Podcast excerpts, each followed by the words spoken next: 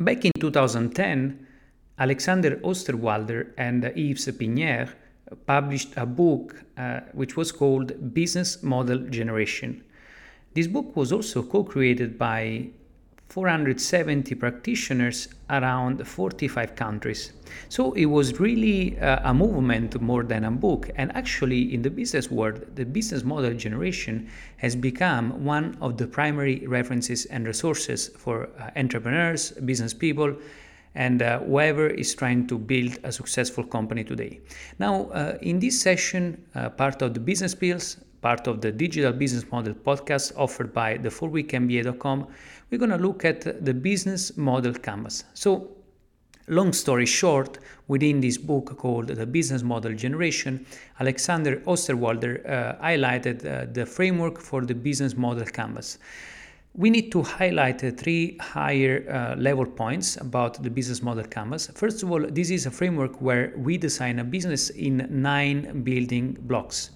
Second, the models really uh, uh, revolves around the value proposition, which uh, is gonna also affect the way our business comes together. And indeed, there is uh, also another tool which is called the value proposition canvas still by alexander osterwalder which actually helps us uh, design uh, how we can create value for our potential customers and not only that.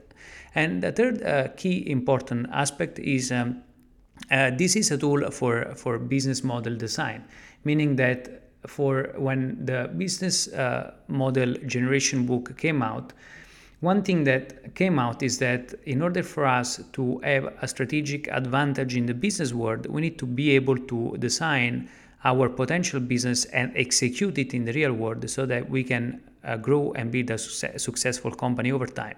So it's uh, really about using the principles of uh, design thinking to actually uh, build up our business model. Now, this uh, business model canvas uh, is made of nine key building blocks. So by going from left to right, those nine building blocks are the key partners. So who are the, the, the people, the key people that actually uh, really uh, help your company, uh, your platform grow. So for instance, if we think about a case like Quora, which is a Q&A website, we have, uh, for instance, uh, two kind of uh, users or partners on the platform. We have people or users who ask questions, and then we have people or writers who answer those questions. Now, if you do understand that those are the key partners of Quora, you do understand that the platform has to make sure that both those uh, kind of users uh, are motivated to keep asking questions on one end and to keep uh, writing answers on the other end. And you will understand that the forces that motivate uh, both of uh, this set of users, so those people, are actually different. So that Quora, when has to structure a strategy around keeping the platform uh, really engaging for users, needs to come up with different strategies to actually uh, keep those users motivated. For instance, Quora lately has launched a partner program where it uh, actually gives money to people that are able to ask um, engaging or like questions that drive a lot of traffic, a lot of engagement, and so on and so forth. Second uh, building block is the key activities or the key things that you know a company needs to do in order to really uh, keep delivering its uh, value proposition. Then a third building block is about the key resources. So uh, the key resources means what are the things that the company needs to have in place in order again to um, to actually deliver its value proposition. And then we have the value proposition, which is uh, the core value that is delivered or the core need which is satisfied for our uh, primary uh, customers.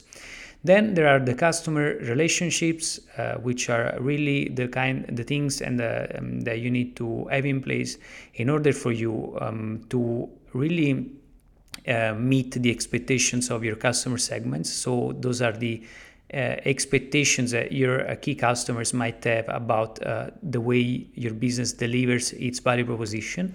And then there are there are like the distribution channels. So how do you actually reach those uh, primary customers. Then we have uh, the revenue streams, which really comprise the way we make money on a platform. Uh, for instance, uh, what people are willing to pay for. Because if you think of a, of a platform, uh, going back to the example of Quora, uh, not all the value that is provided by the platform can be monetized. But in most cases, when you build up a business on the web, you're going to see that uh, probably 99% of the value that you provide is not going to be monetized. Instead, that 1% which you monetize is going to be the value that a set of customers are willing to pay for. So you need to understand what revenue streams you actually have at your disposal when you're building up a business model. And you also need to understand how they might affect your business model. And then you have the cost structure, which is about what are the primary costs that you need to have in order to run, of course, your business model, and also what are the key, um, you know, what kind of key activities uh, you need to carry in order, uh, again, to keep this business model going. So those are the primary building blocks of the business model canvas. So just as a quick recap, we have the key partners, key activities, key resources, value proposition, customer relationships, distribution channels, customer segments, revenue streams, and cost structure. And remember, this is a way for us to uh, actually design a business overall. And this was another episode of the Business Pills, part of the Digital Business Models podcast offered by the 4weekmba.com. For more content like this, you can visit the 4weekmba.com.